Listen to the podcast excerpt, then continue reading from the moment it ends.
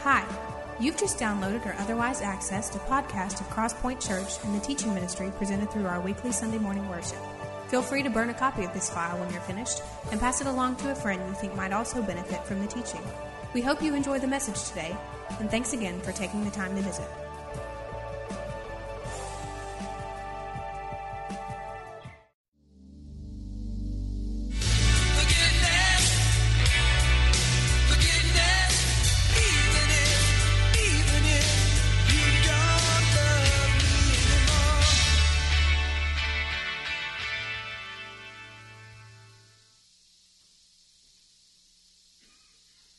Ever needed forgiveness and it wouldn't, you couldn't receive it, or it wasn't offered, or wanted to offer it and it wasn't accepted?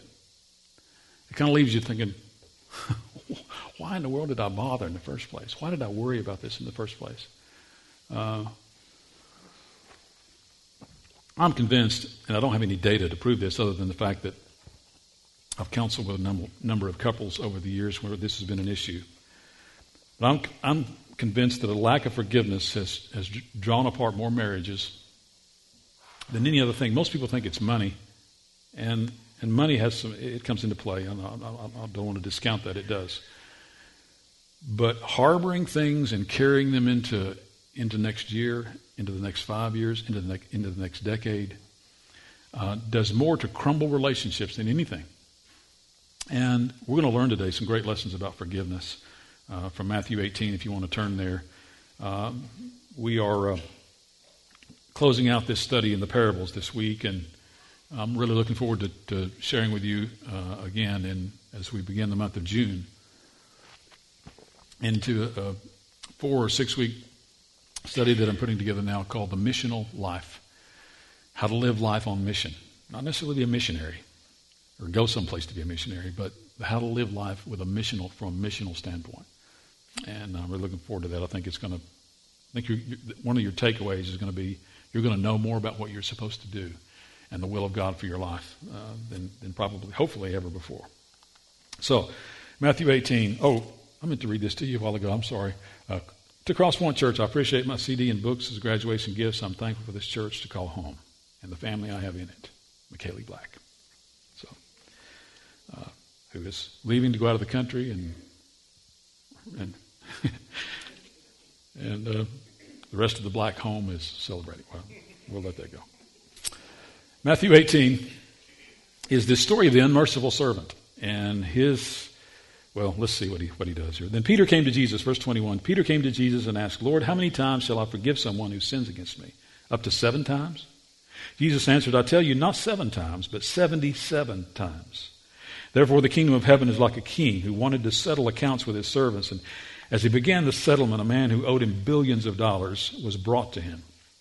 Since he was not able to pay, the master ordered that he and his wife and his children and all that he had be sold to repay the debt. The servant fell on his knees before him. Be patient with me, he begged, and I will pay back everything. The servant's master took pity on him, canceled the debt, and let him go. And when that servant went out, he found one of his fellow servants who owed him a few hundred dollars. He grabbed him and began to choke him. Pay back what you owe me, he demanded. His fellow servant fell to his knees and begged him, Be patient with me, and I will pay you back. But he refused. Instead, he went off and had the man thrown into prison until he could pay the debt. When the other servants saw what had happened, they were greatly distressed and went and told their master everything that had happened. Then the master called the servant in. You wicked servant, he said. I canceled all the debt of yours because you begged me to. Shouldn't you have had mercy on your fellow servant just as I had on you? In anger, his master handed him over to the jailers to be tortured until he should pay back all that he owed. This is how my heavenly Father will treat each of you unless you forgive a brother or sister from the heart. Now, great lessons here in forgiveness. I think we'll see at least four, if not more, things that grow out of this text today. First of all, forgiveness is not a, not a matter of quantity. Look at uh, in verses 21 and 22. Peter comes up to Jesus and says, Lord, how many times shall I forgive someone who sins against me? Up to seven times? Jesus answered, I tell you, not seven times, but 77 times. Or some translations will say 70 times seven or 490 times. The point there being, it's, it's, it's Peter saying, Am I good enough? Because the law, the, the, the Jewish law said that from sunup to sundown, If, if you forgave somebody seven times in that, in that sun up to sundown period, you were really a righteous person, extremely righteous, in fact. And so Peter knows that and asks him, If I forgive up to seven times, is that expecting an answer back? Good stuff, Peter. You're the man. I mean, you, and Jesus says, No, no, no, no, no. You're missing it. It's not a number. It's not a number. You can't quantify it. Um, and, and Peter was looking to quantify his goodness. And so, and we still, it amazes me here, 2,000 years later, nothing's new under the sun. 2,000 years later, we still have this goodness scale in our minds, don't we? Of if the good outweighs the bad, God will like me. I get into heaven. If the bad outweighs the good, God doesn't like me and I'm going to hell. And there is no goodness scale. And Jesus, Jesus totally debunks that theory here with Peter in this scene to say, wait a minute. It's not a number, Peter. You're missing it. It's not a number. You can't quantify forgiveness. Forgiveness should be out of the, out of the overflow of your heart over and over and over again. So, so Jesus comes back, no, not seven times, 77 times. Or, depending on your translation, 490 times, Peter. In other words, get over the number. Move beyond the number. Get beyond the things that are in your mind that measure goodness and measure God liking me to get to where he really wants us to see. And that is, be a forgiver. 77 times, 490 times, 7 times, 3 times, a 1,000 times. Be a forgiver. Have a forgiving spirit. Have a forgiving attitude. And that's above the norm. Peter was just asking, Am I above the norm? And Jesus answered, You want to go above the norm? Be a forgiver. Because people don't forgive well. And to get above the norm, we need to learn to be forgiven. Um, so, in this, in this first, uh, related to this first point, I would ask you, do you seek to forgive or do you hold on? Peter wanted to quantify it. Am I, am I forgiving enough? If I forgive somebody who's hurt me, somebody who's wronged me, some, and maybe it's, maybe it's years, years old, maybe it's decades old, is that enough? Am I okay in your eyes now? And Jesus says, listen, don't quantify that. Be a forgiver. Have a forgiving spirit about you. It's, it's not a number. Secondly, forgiveness is often about who owns what.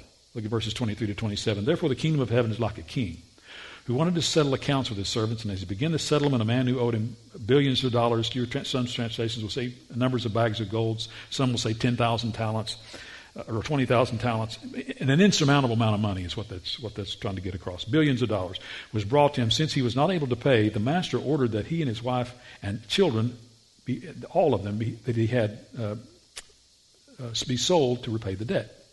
So this phrase here, the master took pity on him. It was the master's money in the first place, and the master took pity on him. Uh, first of all, millions of dollars or billions of dollars or, or, or, or 20,000 talents or is a huge, insurmountable amount of, that was a significant amount of money.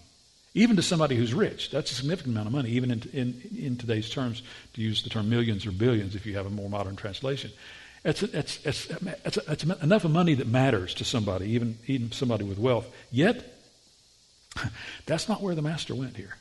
He didn't go with the money. He was more concerned with the person than he was the, the, the, the, the, debt. To the extent that to teach the person about the debt, he said, No, listen, you can't pay. I'm going to throw, I'm going to sell you, you and your family into slavery. And that's literally what he was talking about, that his family be, be sold, that they be sold into slavery. And, and in other words, your, slavery, the income off your slavery will work off your debt, and you can pay this back. Um, so, interesting little sidebar here as it relates to his, to his family. Forgiveness is multi, a lack of forgiveness can be multi generational. And I'm going to tell you, it is painful to watch a child pay for a parent's lack of forgiveness. It's painful to watch a child or, or a grandchild, even, or a great grandchild, grow up with bitterness and animosity and, and, and anxiety and, and things in their heart that shouldn't be there. Why? because it's been carried carried down and passed. We don't hang with them, and we don't we don't associate with them, and we don't. And here's why: because years and years ago they said, or they did, or they went, or they. And, and, and that's paid multi, you know, sometimes two and three and four generations after the fact. And we think, this didn't even affect me. So why is, why is your animosity becoming now, I'm absorbing it, that's my animosity, and your ill will toward this family or this group of folks or this, this denomination or this belief, or, and your, your feeling about them is now my feeling about them. Why did I absorb that? Why, did I, why am I paying the guilt for your lack of forgiveness, for your lack of being able to let that go? And it's painful to watch sometimes kids and grandkids dealing with things that, that they don't understand and they never had a hand in in the first place. Yet, here is here's great illustration that that happens over and over and over again. And I'm going to tell you, if you have if you deal with a lack of forgiveness, don't let that be multi generational. Deal with it in your generation. Deal, in fact, deal with it soon. I'm going to challenge you at the end of this message to do that. But multi generational sin is like multi generational guilt. It just compounds itself over and over, and sometimes grows bigger as generations go. I, read the story this past week, and, and thinking about this, uh, a story came to mind. I went back and read the story about the Hatfields and McCoys. If you've ever read the story about the Hatfields and McCoys, it is multi. In fact, it, it goes 20 and 30 generations deep, and by the 20th or 30th generation, it's, it's been so blown out of proportion with these two guys had an argument over, over, over a piece of farm implement. And, a, and an argument over farm implement caused people 10, 10 and 20 generations later to start shooting each other and killing each other over, over the, the lack of loan on a farm implement. Really? I mean, it's that important that we're killing people over half the farm implement. You know, more, my life or your life is. So it, it's funny how, how, as generations pass, sometimes it grows and it compounds. And now it's, it's become this huge thing, that the huge elephant in the room that nobody wants to deal with. And nobody wants to be honest about just to say, listen, can we let this go? Can we just move on over here and let this go and learn to forgive and move beyond that?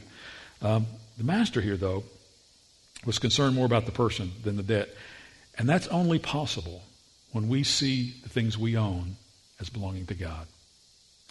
It's only possible to forgive well when we feel like we don't own anything. In fact, I would remind you today that your possessions are His. Your job, according to this book, your job is His. Your marriage, His. Your kids, His. Your friendships, His. your relationships, His. Your, your goals and dreams, His. According to this book, when we accept Him, we die to ourselves. We die to the things we want and lay those at His feet to say, listen, all I have is yours. All I want is you. When we see ourselves as, as non possessors in life of, of relationships and family and friends and things we can put our hands on and things we can't and feelings and dreams, and when we see ourselves as, as, as, as holding those loosely or even letting those go totally to say, God, those are yours, well, forgiveness becomes a lot easier. Tons easier. When we see ourselves just as managers and stewards of what God's placed within our care instead of, this is mine, and this family's mine, and this wife is, and this job is mine, and I will defend. And there's nothing wrong with defending your family and, and, and, and standing for what's right and being noble. But when you start to see things that belong to God as yours, you start to get in dangerous areas. In fact, I can name church after church after church after church that is split and God's no longer getting the glory out of this church and that church simply because some folks in that church said, This is my church. And you're not going to do that in my church. That's dangerous. It's adultery, really, to claim the bride of Christ as your own, that you own it. When we start to see the things in our life that, that we think are, are ours, they've been given to us, even blessings at the hand of God. They've been blessings at the hand of God to lay back at His feet and give back to Him that which already belongs to Him. You think, well, well, that's, that's, that's easy or fairly easy with, with, with, with the time, talent, and treasure that Tim talks about sometimes. But my family, my kids, are you serious? My, my marriage, my job? I mean, that's my sustenance. That's my livelihood. That's, that's, that's exactly what I'm saying. And, and, that's, I think, one of the stories of this great truth and this great parable that, that is, when we feel like we own everything, it's far harder to forgive when somebody takes it away. Yet when he owns it and it's taken away or it gets broken or it gets messed up or it gets spoken badly about, or again, that's his issue because he owns it. I'm just a steward of it. And it's far easier for me to step back and say, God, help me deal with this in a godly way because this is your stuff. It's your family. It's your job. It's your money. It's your time. It's, it's all yours. And so if it's yours, it's yours to deal with, and it's not mine to fix. Great freeing truth there and, and, and a liberating truth. We can come to that place. 1 Corinthians says, uh, chapter 7 says this in, in, in, light of his wanting to throw, their, throw his family into slavery to pay the debt. Were you a slave when you were called? Paul writes, Don't let it trouble you. Although if you can gain freedom, do so. For those who were slaves when called to faith in the Lord are the Lord's, watch this, the Lord's freed people. Similarly, those who were free when they were called are now Christ's slaves. You were bought at a price. Do not become slaves of human beings. You don't own yourself, and you don't own the things you own you start to see God take those things away, and I've seen that happen in families' lives, and they don't know what to do sometimes because that was of such value to them. Their marriage was of such value to them. Their health was of such value to them, their, their family. And you start to see things start to be taken away. And you think, God, are you, what are you doing? what are you doing here? And it may be, I'm not saying that it always is when you see those things happen, but oftentimes it may be God saying, I'm about to show you what's really important. I'm about to teach you a lesson you could never learn otherwise. So I'm going to pick this, and I'm going to pick this, and I'm going to pick this, and I'm going to set those all over here. To where all that's left is just you and me. And either I'm enough or I'm not. And I'm good enough or I'm not. Or I can make this work or I'm not. And so when all that's, when all that's left is just you and me, is, is am I enough? If I'm not enough, then we got problems. If I'm enough, then you didn't need any of this in the first place, did you? You thought you did. You didn't, you didn't need that to make life work, life work. All you needed was me. And we learned some great lessons in, in learning who owns what. And if he owns it all, then it's his job to deal with it all. If we feel like we own it all, then we invest ourselves and we're in, we're in every conversation and every, and we feel like we've got to deal with it and fix that and spin the plates and make it, make it all work. No, that's his job if he owns it. See, possession is a matter of the mind. And if, if, if indeed he possesses those things in our life, then it's his job to right the wrongs and, and, to, and to heal the hurts and to correct everything that's, that's out of place. Well, forgiveness is, is not a matter of quantity and is often about who owns what. But thirdly, forgiveness is never to be leveraged. Forgiveness is never to be leveraged. Look at verse 28 to 30 together with me. But when the servant went out, that servant, he found one of his fellow servants who owed him a few hundred dollars. He grabbed him and began to choke him. Pay back what you owe me, he demanded. His fellow servant fell to his knees and begged him, Be patient with me and I'll pay you back. But he refused. Instead, he went off and had the man thrown into prison until he could pay the debt. He went off and had this man thrown into prison. Um, he leveraged his own forgiveness. He had been forgiven by begging and pleading with the, with, with the master. Yet his fellow servant, who begs, who likely saw this, because in, in fact uh, we see some of these fellow servants go report this back to the master. So this, this fellow servant likely saw this servant begging the master to forgive him. So he does the same thing. I'm going to beg your forgiveness too. I just saw you beg the forgiveness of the master. I'm going to beg your forgiveness. And yet it's not there because this, this fellow servant leveraged his own forgiveness for his own good. Why did he do that? I would submit to you that very quickly he had forgotten what it was like to be forgiven. Don't ever forget what it's like to be forgiven. Now, that's a great story in the sense of Christ's forgiveness. But I mean, I'm talking about even on a human level.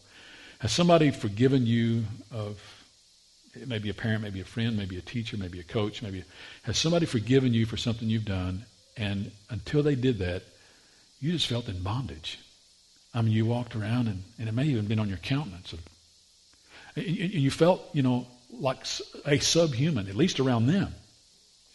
But when forgiveness came, the, heal, the, the hurts were healed, and, and the relationships were restored. And, and you think, why did I not seek this earlier? why did I not go to this person and say, hey, I've wronged you. You know, I've let you down. I've disappointed you. I've, I've, whatever. You fill in the blank. Will you forgive me for that?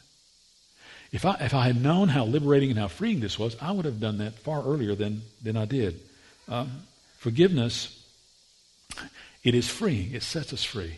It, it, and, and, in fact, that's why, this, that's why the servant sought it of the master. That's why this servant sought it of the fellow servant. Can I be free of this? Will you set me free of, of this debt that I owe you? Can I be forgiven? Will you give me your forgiveness? And, and, and he, you, you see the story here. Uh, he, he refuses to do so. Um, here's what I want you to get from this, though, is this. And this servant didn't get it. Forgiveness is freeing not only to the forgiven, but to the forgiver.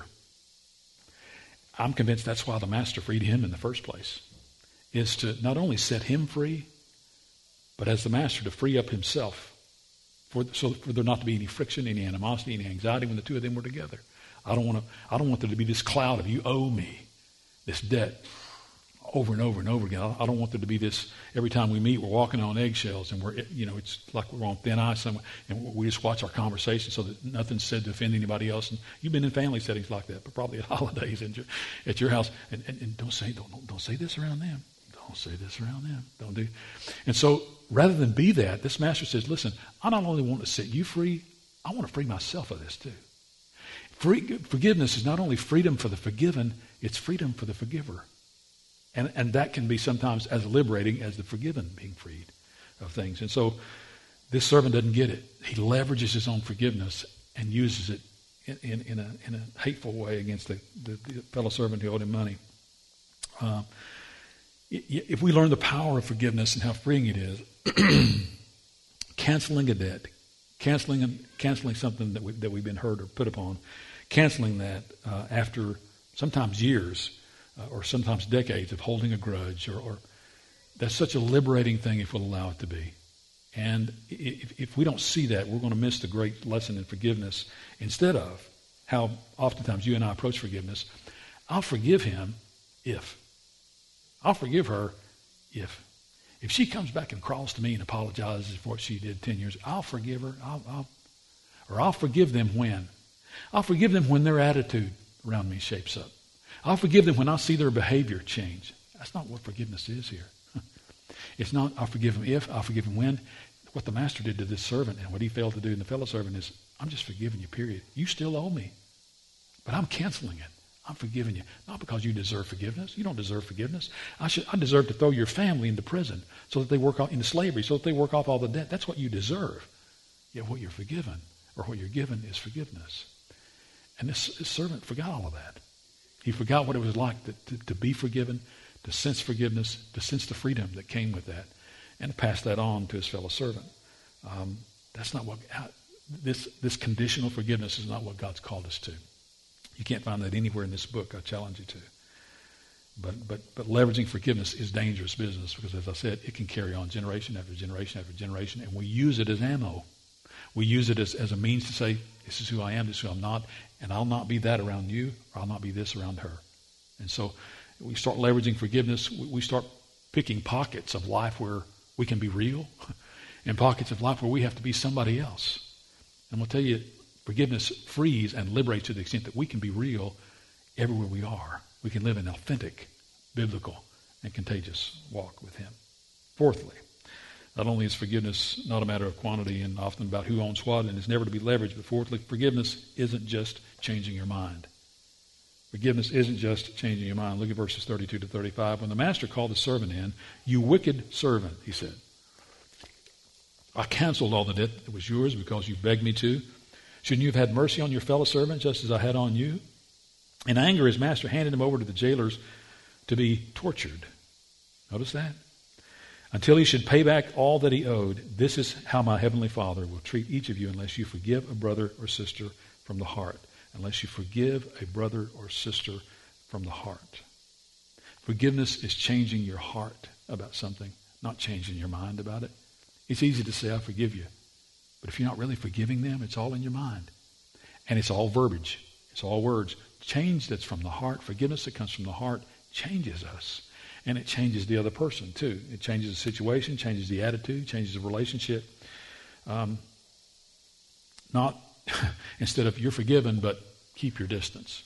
I forgive you that, but you know, let's just agree to, to do life differently and, and do, to, to do life separately. You stay over there, I'll stay over here, and I forgive you and all, but that's not what real forgiveness is about. Real forgiveness changes the heart. It changes our attitude, changes our spirit, changes our not only our mind, but our will. The things that we want, the things that we thought we valued. Uh, forgiveness says, I forgive you and welcome back. Come on in have whatever you have. I, I, am vulnerable, and I want to expose who, whoever the real me is to you. I want you to see that and not hold anything back. No, no reservations. Um, and it's this way from Jesus. Listen, Christ's forgiveness doesn't just give us heaven, and that's good enough, isn't it? I mean, I would take the heaven package and, and, and not even not, not bat an eye. But that's not where Christ's forgiveness stops. Christ's forgiveness says, I want intimacy with you. Not just I'm giving you heaven, I'm, I'm giving you the keys to the kingdom. It's all yours. You can, but I want intimacy with you now. In fact, I want to bring you all the way in. I want to tear the curtain between the, the, the Holy of Holies down, and I want to bring you all the way in so that you see the real me. You see who I really am. And I want you to, I want you to want that. I want you to, in seeing who I am, want the, the, the parts in me that you've, you've been afraid to approach, been too intimidated to come into. And rather than being intimidated by that anymore, come on in. Welcome on in. I want you to see, I want you to have intimacy with me. I want you to know me as, as if I was walking around with you in you daily, which I am. So he says, it's not just about eternity, it's about here and now. And it's about you're seeing the, the, me that says, whether I look good or not to a friend, not, not, not from the Lord to us because he always looks good, but to a friend, to a family member, to, whether I look good or not, whether you see the warts or not, whether you see the, the bad places or not, whether you see the, the, the things that aren't right about me, I want you in. I don't want you out. That's what forgiveness does. It breaks down all the barriers and says, come on in. Welcome back. Uh, in fact, welcome back to the point that I'm vulnerable again to you. In, in, in, essence, even to be hurt again by you, even to be used again by you. That's how far forgiveness goes. It doesn't just stop with, I forgive you, but you stay over there and we'll be cool. Life will be great. That's not where forgiveness goes. Um, it, it'd be kind of like giving somebody a house. Here's the keys, but you can't go in these three rooms. You just stay everywhere you want to. Here's, here's a 6,000 square foot house. It's your dream home. Walk in. But these three rooms over here, that's not what forgiveness does. Forgiveness says open every door, pull up every crack, come into my life to, from the standpoint you see the real me and I see the real you, and we walk together in intimacy there. Why? Because I'm forgiven and you're forgiven. We've, we've, we've healed this hurt that's, that's kept us apart all these years. Um, there's no such thing as partial or conditional forgiveness, is what he's saying. And, and, and he goes to the point, I stopped you there as we were reading, he goes to the point of saying, You wicked servant, not only am I going to throw you into slavery, I'm going to torture you while you're there to teach you this lesson. What? He, sh- he, he forgot the power of forgiveness and learned that at the, at the hands of a torturer all over again. I don't know how long, doesn't say how long he was in prison, doesn't say how long he's going to be tortured, but I guarantee you he learned a forgiveness lesson. Would we not be that, would we not take it that far? Would we break down the barriers that stand between us and others to, to forgive and, and let things go in the sense that, listen, I'm in bondage because of it. And I'm carrying around things that I don't want to carry around anymore because of it. I'm choosing to forgive. Now, whether you accept my forgiveness or not is up to you. I'm choosing to forgive. Or, to flip it around, I'm choosing to ask for your forgiveness. You may not give it. It's up to you. It's between you and God. But I'm choosing to ask for your forgiveness. Um, it is, it is, 1 John 1 9 says, if we confess our sins, he is faithful to forgive us our sins and to, and here's the great word, and to purify us from all unrighteousness. That's what forgiveness does. Forgiveness cleans up the dirt that was left there. It cleans up the, the, the, the dross and the, and, and the slum and the, and the sludge and cleans all that out of the way and says, you're purified. That's what forgiveness does. It, it, takes the, it takes an ugly scene of a bloody cross and makes everything clean. Only forgiveness can do that. The depth of forgiveness that Christ offers to us can do that. It's from the heart.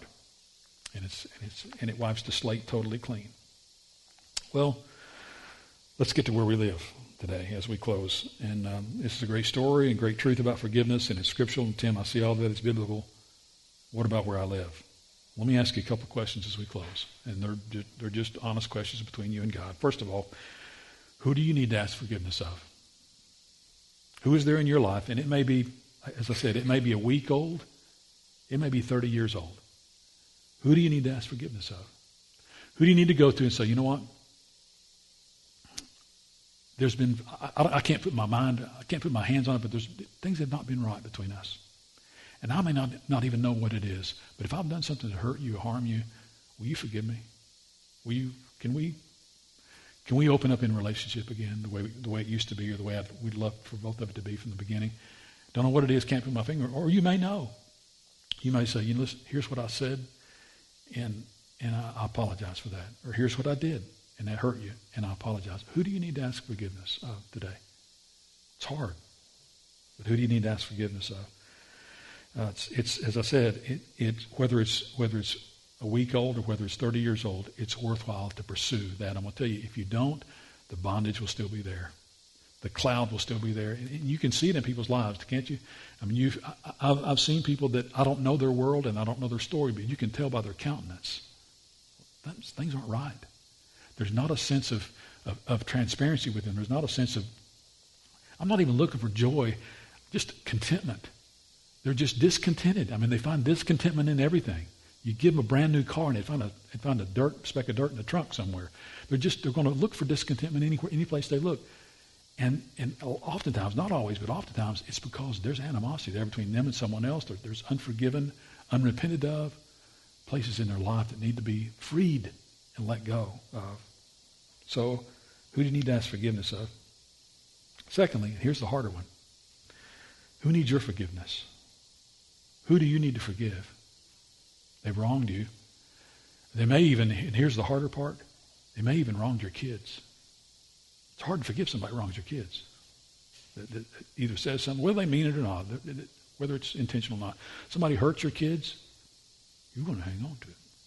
You're going to remember it. That's my kids. It's hard to forgive somebody who hurt your kids. But who needs your forgiveness? Who needs you to let it go with them? And you know what? They may have, and you haven't. So you may need to go to them and say, you know what? Um, you've probably forgotten about this, but you said or did this years ago that hurt my feelings or hurt, or, or you know, in some way, it, it drove a wedge between us. And I need to forgive you of that. You, you may have forgotten it and let it go. Great. If you have, great. But I'm not. I've hung on to it, and I apologize. I need to forgive you of that. That's far harder than asking for somebody's forgiveness. I'd, I'd much rather say, will you forgive me of this, this, than to say, I've, in hanging on to this, I've been in sin, and I've been, I've been in the wrong. So will you, will you, I want to forgive you of that to let me go, maybe to let you go too, to where this, the, the, the tension or the anxiety, as I said, it's not there anymore. I don't want that there anymore. I'd rather be transparent and honest and open, even if we don't end up not liking each other. That's okay. But I don't want there to be animosity there. Who needs your forgiveness? Granting forgiveness is far harder than asking for it. I really believe that. It's because we choose to carry it. We choose to carry year after year, month after month, decade after decade, we choose to carry around, as I said, t- told you this Hatfield and McCoy story, and it, and it grows and it mushrooms and it becomes this huge thing now that was started very, very small. And now we've chosen to carry it around for these years, year after year after year. It's become this thing now that we've, we've learned to adjust to and, and live with, and, and we should have never learned to do that. We should have asked for forgiveness in the first place and granted forgiveness in the first place. But who do you need to ask forgiveness of, and who needs your forgiveness? One of the hardest things you can do as an adult, um, and, and, it's I, I shared this this story with you in this past week's e news that in this little fight I had on the playground was when I was in third grade. kid comes up and pushes me, calls me a name, pushes me. I just grab him in a headlock and the teacher, and that, and that was the fight basically, because the teacher comes over and says, all right, all right, all right, you boys, in the classroom, let's go. And we have to stay after school. And, and as I said, that was back when paddling, you could paddle a kid and get thrown in jail for life if you do that now. But it was back when, when paddles were this long, you know, and, and if, they, if they had a shop teacher, they were, they were plastic, about half inch thick plastic, holes drilled into the. We saw it. We never, we never got it, but we saw it. Um, and it, would, it would be wielded out every now and then, too. The class would get unruly, out would come the paddle. And, but anyway, I would have far rather gotten paddled that day for, that, for having that kid, and getting in a little, a little pseudo fight with that kid than what she made us do. You look him in the eye, you look him in the eye, and tell each other you're sorry. Ask for each other's forgiveness. What? I would far rather give me some licks. I'm not looking at him and apologizing to him. He, he said this, he, and he felt the same way about me. We walked off both of us. We apologized to each other because we had to. But, or, or, or, either we would have gotten it with the paddle and had to apologize too. But I would have far rather, rather gotten paddled. And it's hard. It's hard confessing and, and, and breaking down barriers and being honest and saying, I was wrong. I was wrong. And I want you to forgive me of that. And whatever that looks like in your life and whoever it looks like that with, I want to encourage you to move out of that cloud and out of whatever whatever bondage that, that Satan's been allowed to use. You've allowed him to. I mean, he, he does the things we allow us. We allow him to. If you allow him to, to, to harbor that, as I say, day after day, year after year, and it becomes this mushroom over, over time, let it, can we, can we sever that? Will you this week look for an opportunity to say, will you forgive me of that? I'm sorry. Uh, whatever, whatever there's been between us, I want to apologize for. I don't even know what it was anymore. It's been so long, don't even remember it. But there's not things aren't right between us, and I want to ask for your forgiveness. That's hard. But that's what we're called to according to this book. And there are consequences for not doing so, according to this book, too. Now, I don't know that we're all going to be thrown in jail and tortured, but it'll feel that way sometimes. Sometimes the torture isn't physical. Sometimes it's emotional. Sometimes it's financial. Sometimes it's relational. Sometimes it's a water heater busting. Sometimes it's car trouble. Sometimes, and, and the torture just comes and comes. what, why, why is my world not working? It's because I'm carrying around and harboring ill will towards somebody that I should have asked forgiveness of years ago. Hard. Hard stuff to do, but that's what we're called to do as followers of Jesus. He says, I forgave you that way. I didn't say, you know what, I'm going to forgive 95% of your sin. The other 5%, you're going to have to work to deal. You're going to have to work it off. No, that's not what he did. He says, I'm forgiving you all of it. And not only all of it today, but all of it tomorrow, and all of it next year, and all of it decades down the road.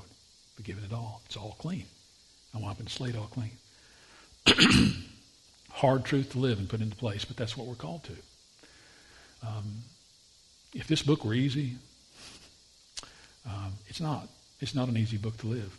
But I'm going to tell you, when we walk in obedience to it, life works. I'm just going to tell you, life works when we walk in obedience to. We find the hand of God in our life to work. And we're going to, as we begin this next series, going, when we walk in obedience, we're going to start to see God's will in, in clearer, more definable, more, more actionable ways than we ever had before. Yet, if we harbor that and say, God, you can have all of that, except this, this issue I've got with this guy over here or this gal over here. You have all of that. He said, no, no, no. Clean that up. I want it all. I want all of you. That's what he demands of us. Let's pray.